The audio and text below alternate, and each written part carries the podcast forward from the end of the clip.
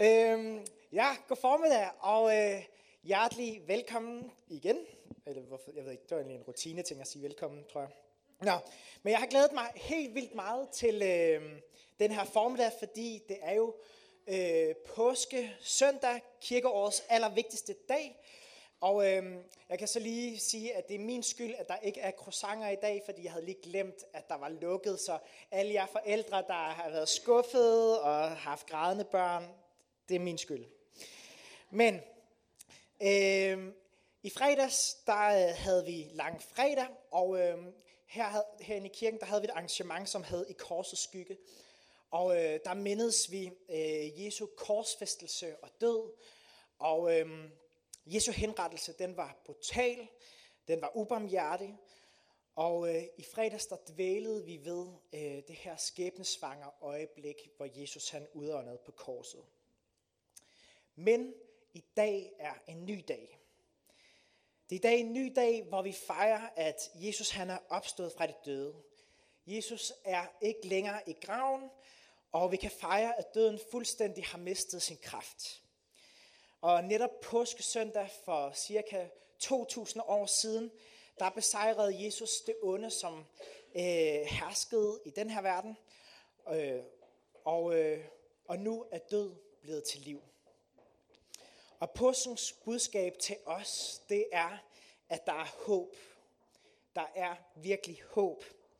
For uanset om øh, vi oplever en lang fredag i vores liv, hvor mørket måske omslutter os, hvor alt kan virke trist og håbløst, og måske er døden endda nær for nogen, så kommer der altid en påskemorgen.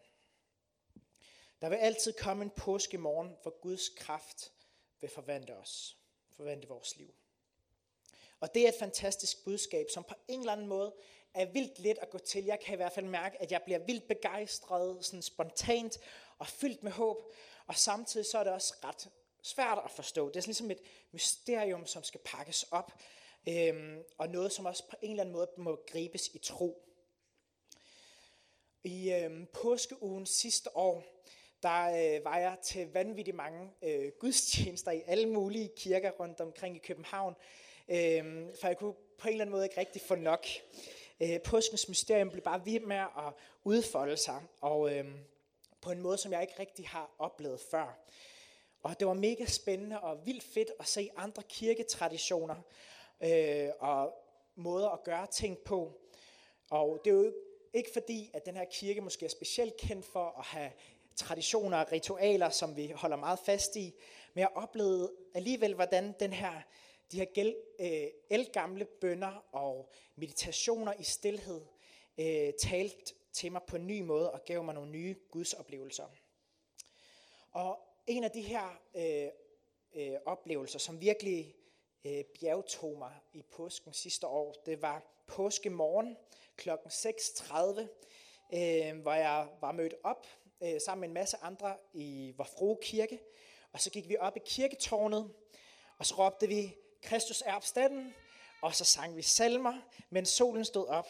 Og øh, billedet heroppe på storskærmen, det tog jeg med min telefon, øh, og jeg synes, det var vildt smukt. Altså, solen, der står op hen over København, er det ikke, altså, er det ikke flot?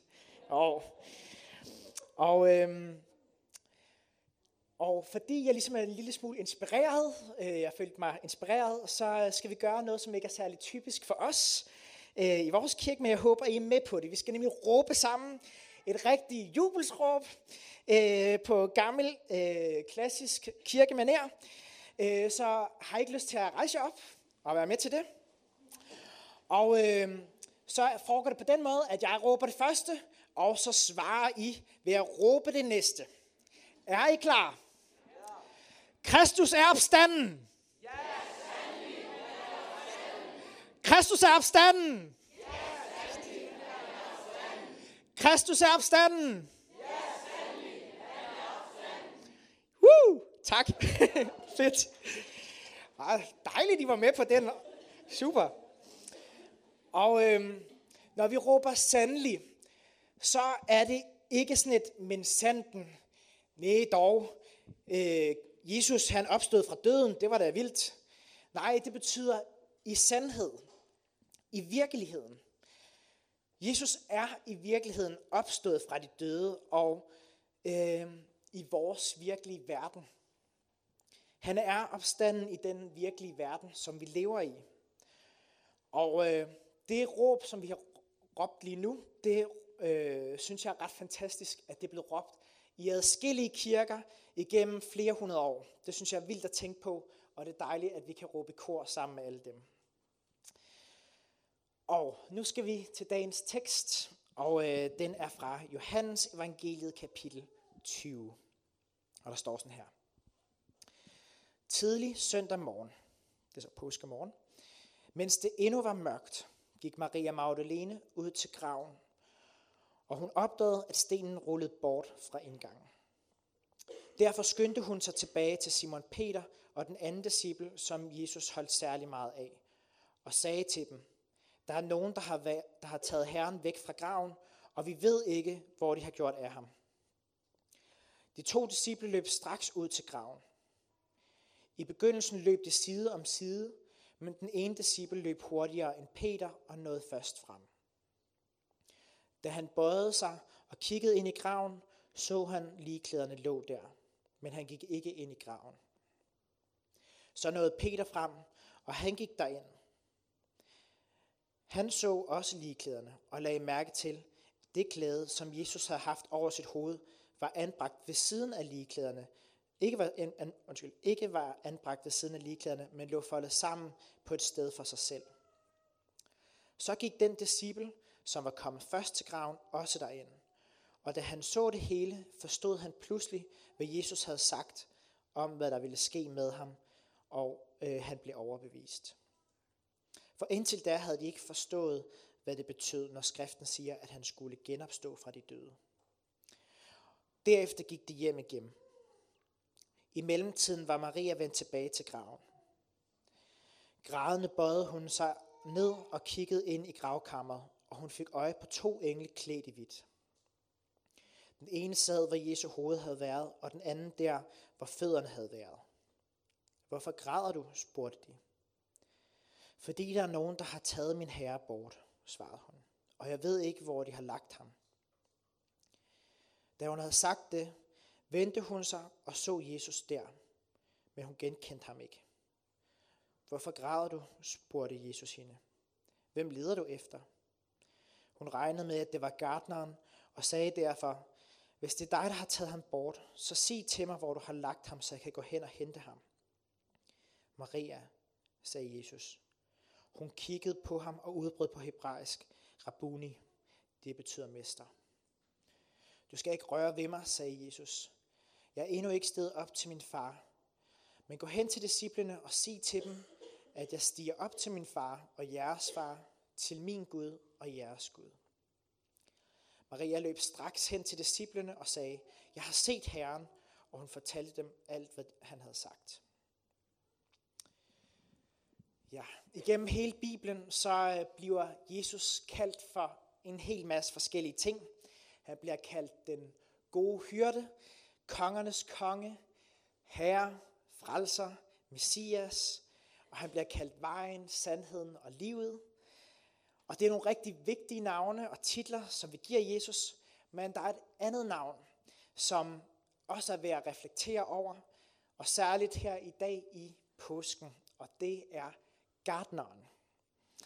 For her i historien om påskemorgen, hvor Maria Magdalene hun går ud til graven for at sørge over Jesu død, så møder hun ham, men hun genkender ham ikke. Der står, hun tror, at han er gardneren. Og øh, jeg har aldrig rigtig sådan bidt mærke i den her sætning før.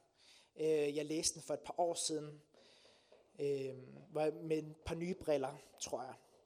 Jeg har altid tænkt, at det var sådan en sidebemærkning i teksten, øh, som på en eller anden måde bare var kommet lidt tilfældigt med i Bibelen. Men det, der er interessant, øh, er, at første gang vi støder på en gardner i Bibelen, det er faktisk allerede i første Mosebog, hvor Gud sætter Adam i Edens have. Og, øhm, og øhm, Gud giver mennesket autoritet til at herske og passe på den her have, og til at passe på træerne, på græsset, på dyrene og urterne. Og øh, Adam han er altså verdens første gartner. Og øh, det, som er fantastisk ved den her have, øh, det er, at Gud og Adam, de går rundt i den her have sammen, og de har fællesskab, og der er ikke nogen afstand mellem Gud og menneskerne. Og, øh, men desværre så sker der det, at Adam han gør oprør med Gud. Og øh, derfor så har menneskeheden mistet sådan det her naturlige forhold til Gud. Men Gud han længes efter at være sammen med os mennesker. Og øhm, han prøver ligesom igen og igen at komme i kontakt med os. Og øhm, prøver og igen og igen at reetablere den her relation med os mennesker. Og øhm, helt konkret så, øh, så gør han faktisk det på et tidspunkt, at han bliver menneske, for at vi kan lære ham at kende og være sammen med ham. Og det er altså Jesus, jeg taler om. Og øh, det er faktisk det, som vi fejrer i dag, det er, at Jesus han gendanner det her bånd mellem Gud og mennesker, som ellers gik tabt i begyndelsen. Så når Maria Magdalene hun går, øh, når hun ser øh, Jesus som en gartner, så tror jeg ikke, at det er tilfældigt. For Jesus han er virkelig den sande gartner. Han er den nye Adam, som gør alting nyt. Og Jesus han opstår øh, i den første, eller på den første dag i den nye uge. Og det er som om, at skabelsen starter forfra. Og jøderne på Jesu tid, de øh, troede på, at en dag så ville alle mennesker opstå øh, fra de døde, og så vil Gud dømme verden og genskabe fred og harmoni. Øh, og jord og, ham, øh, jord og himmel, øh, ikke hammel, men jord og himmel vil blive til ét. Øh, øh, og det var ligesom den gængse opfattelse på den her tid. Men jøderne havde øh, den opfattelse, at det hele skulle foregå på samme tid. Så det er ligesom fuldstændig en fremmed tanke, at, og en uforståelig tanke, at der var nogen, der skulle opstå før nogen andre. Men det vi fejrer i dag, det er, at Jesus er opstået fra de, øh, fra de døde, og det vil sige, at Gud allerede er i gang med at smelte himmel og jord sammen, at den himmelske dimension og den jordiske dimension. Og det er også derfor, Jesus siger, at Guds rige er nær. For vi har allerede adgang til det her oprindelige, naturlige fællesskab, som vi var skabt til fra starten, til at have det med Gud. Og opstandelsen giver altså, altså derfor håb, for døden har ikke længere det sidste ord. Og øh, Paulus han skriver sådan her i øh, 1. Korintherbrev. Men nu er Kristus opstået fra de døde. Han er den første, og han, øh, og han skal følges af de mange hensovne, der en dag vil genopstå. Døden kom ind i verden på grund af et menneske, nemlig Adam. Ligeledes blev øh, opstandelsen fra de døde en realitet på grund af et menneske, nemlig Kristus. Ligesom alle, der er slægt af Adam, øh, skal dø, sådan skal alle, der tilhører Kristus, øh, eller der hører Kristus til, oprejses til nyt liv. Og det bliver jeg simpelthen så begejstret over. Og det, som jeg helt konkret bliver begejstret over, det er, at Jesus han kommer til os med en helt ny virkelighed. Øh, en helt ny virkelighed for os at leve i. For det første, så er vi ikke overladt til os selv. Øh, Gud har ikke glemt os. Han har grebet ind i den her verden ved at blive en af os, ved at blive menneske. Og det er en fuldstændig vanvittig tanke at tænke, at Gud, som er så suveræn og så stor, at han vil vælge at krybe ind i en menneskeskikkelse. Og ikke nok med det, så valgte han også at dø en pinefuld død. Og han valgte at tage en straf, og det er måske ikke et begreb, som vi er vildt begejstrede for, men øh, tage en straf i vores sted, så at vi kunne få fred med Gud.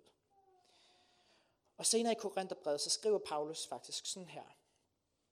Åh død, Hvad blev der af din sejr? Åh død, hvor er din brød?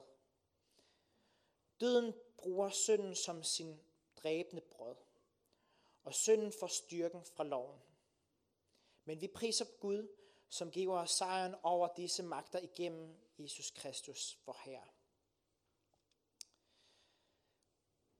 Fantastisk.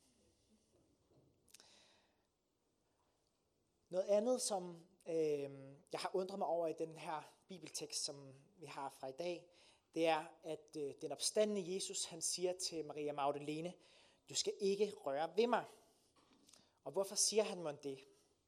Jeg har altid troet, at det var fordi Jesus måske på en eller anden måde var for hellig, efter han lige var opstået, at øh, hun måske ville dø, hvis hun rørte ved ham, eller noget den dur. Men det giver alligevel ikke helt mening, fordi øh, vi ser også senere hen i historien, at øh, øh en af Jesu disciple, øh, Thomas, han stikker sine fingre igennem Jesus sår. Så det har altså ikke noget med det at gøre. Så hvorfor siger Jesus, at Maria ikke må røre ved ham? Og øh, det græske verbum, som der er brugt i den her sammenhæng, det er faktisk gribe fast i eller klamre sig til.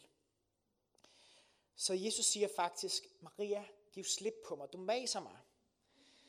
Maria, Maria har sikkert været ude af sig selv øh, af glæde over at se den Jesus, som hun troede, hun havde mistet, og kastet sig om armen og knude sig ind til ham. Men Jesus han beder hende altså om at give slip, for, øh, for han vil ikke øh, blive der hos hende. Og, øh, og det er der to grunde til. Den to grunde til, at hun skal give slip. Den første grund er selvfølgelig, at øh, grunden til, at hun øh, ikke vil give slip, det er jo selvfølgelig, fordi hun lige har mistet ham, og derfor holder hun, øh, vil hun holde sig fast tæt ind til ham. Øh, og hvem ville ikke have gjort det samme i det sted? Men Jesus ved, at der er noget endnu bedre i vente for hende og for alle hans disciple. For da Jesus han forlod jorden nogle dag, øh, noget tid senere, så sendte han i stedet for Guds hellige ånd, som alle kan opleve og derved have intimitet med Gud på den måde, som øh, Maria i virkeligheden længtes efter. Og på den måde, så er der ingen af os, som nogensinde kommer til at miste Gud, fordi at han i stedet for har sendt hans hellige ånd. Den anden grund at, til, at Maria skulle give slip på Jesus, det var, at hun også skulle sendes ud med de gode nyheder. Maria, hun var det allerførste vidne om, at Jesus han var opstået. Hun var faktisk den allerførste kristne, øh, fordi det var, hun havde forstået, hvad det gik ud på, og hun skulle så ud og fortælle alle de andre, hvad hun havde set og hvad hun havde hørt. Og dermed bliver det på en eller anden måde også tydeligt for os, at øh, vi som kristne ikke skal holde det gode budskab tilbage om Guds opstandelseskraft. Vi skal derimod være med til at fortælle om Guds kærlighed og skabe fred og harmoni og bringe Guds rige nærmere på øh, vores jordiske dimension. Og øh, jeg har på det seneste øh, været med på sådan nogle retræter, og jeg har holdt sådan nogle Christfulness meditationer, hvor det handler om at have fokus på Guds nærvær. Og Christfulness er selvfølgelig en pendant til mindfulness, øh, bare lidt bedre. Øh, men i stedet for ligesom at tømme tankerne, øh, så handler Christfulness om at lade sig fylde af Guds øh, kærlighed. Og det er måske lidt spacey, men det er virkelig godt. Og jeg ved, at vi har sådan noget, der hedder øh, bøn i bevægelse her i kirken en gang om måneden, og det kan jeg bare anbefale. Det er øh, lidt meditationsagtigt op. Ja, det er rigtig fedt. Jeg har ikke været her, men jeg ved cirka, hvad det går ud på. Nå. Øhm, men en af de her meditationer, øh, som jeg har prøvet, den har fokus på ligesom at holde sit åndedræt eller ikke holde sit åndedræt, men har fokus på sit åndedræt. Og så afslutningsvis i den her meditation, så øh, skal man, øh, når man ånder ud, sende Guds kærlighed videre ud i verden. Og det er måske en lille smule alternativt, men jeg synes faktisk, det giver vildt god mening. For den kærlighed, som jeg har oplevet fra Gud, den er så øh, fantastisk og god, at jeg ikke kan holde den tilbage. Og det er ligesom det, øh, præcis det samme, som sker her med Maria, at vi kan have lyst til at klamre os til vores øh, egen personlige stund med Jesus, men vi bliver nødt til at dele ud af det, fordi det er for godt til at holde for os selv. Vi bliver nødt til at dele det gode budskab. Og så lige en lille sidebemærkning til det her. Det er, at øh, jeg synes, det er helt fantastisk, at det lige netop er Maria, som er det første vidne. For det første, så er hun en kvinde, og så er hun tidligere prostitueret, og under alle omstændigheder er det faktisk et ret dårligt øh, vidne i den her jødiske patriarkalske kultur. Men Jesus vender det ligesom på hovedet og viser øh, sig for hende før nogen andre. Og Jesus har, viser bare selv i, i den, den her situation, at han altid har et godt øje til selv de mest oversete mennesker. Det synes jeg bare er fantastisk. Og øhm, her for en måned siden, så øhm, var jeg i Nepal sammen med et øh, team her fra kirken. Og øh, vi skulle besøge nogle af de projekter, som øh, vi har været med til at støtte her som kirke igennem øh, de sidste mange år efterhånden. Og vi var med til at undervise dernede og øh, støtte op om de lokale øh, ledere og opmuntre dem i deres arbejde. Og øh, sidste år ved den her tid, så ved I måske øh, nok, at der har været det her jordskæld, øh, som lagde landet i ruiner. Og øh, tusindvis af mennesker mistede livet i forbindelse med den her øh, forfærdelige naturkatastrofe.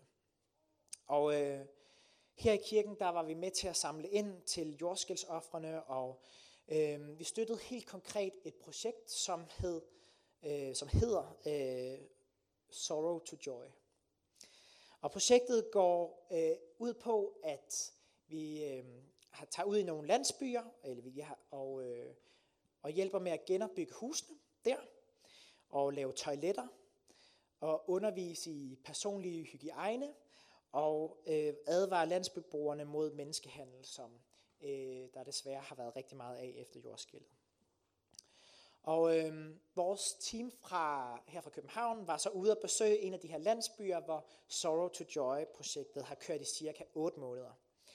Og det, som var helt fantastisk at se, det var, at de penge, vi har været med til at samle ind her, øh, er blevet til 70 nye huse og et lille community center, som er et samlingssted for øh, den her lille landsby. Og der er andre landsbyer, så det er faktisk også blevet til mere end de 70 huse. Så det, det kan jeg klappe jer selv på skuldrene over. Og, øhm,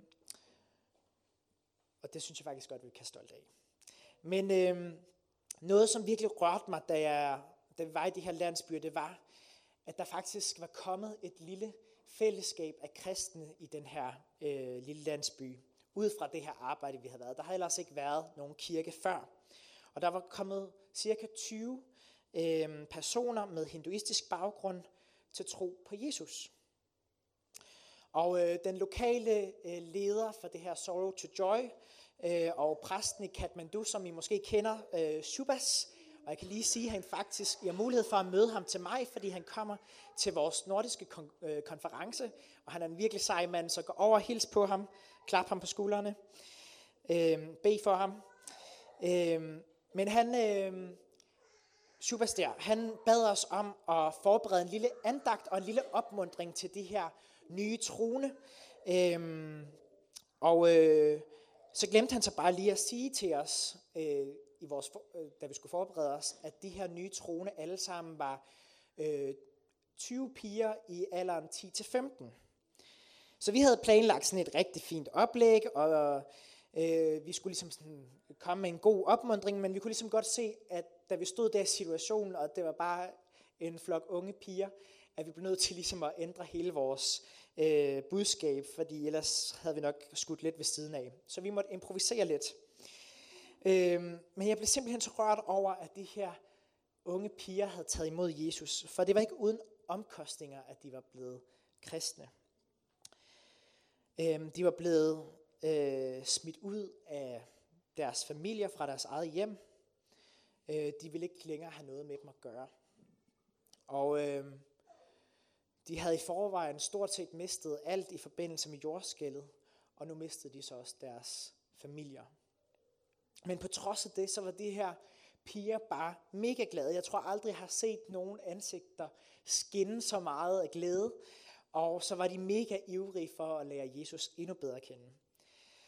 Øhm, men det mest syrede ved den her oplevelse var nok, at vi øh, igen lidt uden forberedelse blev kastet ud i, at vi skulle give de her piger nye navne. Øh, mange af pigerne havde nemlig hinduistiske navne, altså navne med hinduistisk betydning, øh, som på en eller anden måde refererede til hinduistiske guder, og øh, derfor så ønskede de at få nye navne, simpelthen. Og øh, så vi skulle lægge vores hænder på dem, og vi skulle bede for dem, og så skulle vi give dem et øh, bibelsk navn. Og øh, når der er sådan cirka 20 piger, som alle skal have et bibelsk navn, så begynder man at blive lidt presset på ens bibelkundskab øh, og øh, paratviden der. Så jeg tror, vi alle sammen var et, lidt på gyngende grund. Øh, og jeg tror ikke alle sammen, vi var sådan helt klar på, hvordan man lige håndterede sådan en situation, når vi ikke lige blevet sat i før. Øh, men pigerne blev gudskelov øh, glade for deres navne. Og, øh, eller det var lidt svært at tyde. De sådan gjorde det, det betød åbenbart ja. Øh, men øh, det var de glade for. Og, øh, og så gik de bagefter sådan rigtig teenage mode, og var sådan lidt småfjendede og skrev deres navn i håndfladerne, øh, og virkede meget glade. Så det var, det var godt. Øh, men øh, det her var virkelig sådan en speciel oplevelse, som virkelig har øh, efterfølgende har tænkt rigtig meget over. Øh, for i Nepal så har øh, navnene virkelig en vigtig betydning, øh, og også enormt identitetsskabende. Så når de her piger får et nyt navn, så får de faktisk også en ny identitet. En helt ny selvforståelse. De får faktisk en ny virkelighed at leve i. Og hvor jeg i starten måske lige var en lille smule skeptisk over for konceptet, øh, give dem et nyt navn, øh, så blev jeg faktisk efterfølgende virkelig rørt over det her, den fantastiske symbolik, der er i at få et nyt navn. For de her piger her, de havde virkelig oplevet så meget modstand i deres enormt korte liv. Eller ikke enormt korte liv, men enormt, ja, deres korte liv. Og de har oplevet masser af svigt og tab og død. Og de har på mange måder oplevet langfredag øh, med alt dens redsler. Og de har sikkert tænkt, min Gud, min Gud, hvorfor har du forladt mig? Men den her navngivningsrunde, den blev simpelthen så stærk, fordi det blev en markering af, at de ikke længere var alene. De havde nemlig fundet Gud, og Gud er i gang med at forvandle deres liv og øh, gøre dem til en helt ny skabning. Og han giver dem en helt ny fremtid og et nyt håb. Og det er det gode budskab til os i dag også, at han gør det samme for os i dag. Der er håb, der er nyt liv, og døden har mistet sin brød.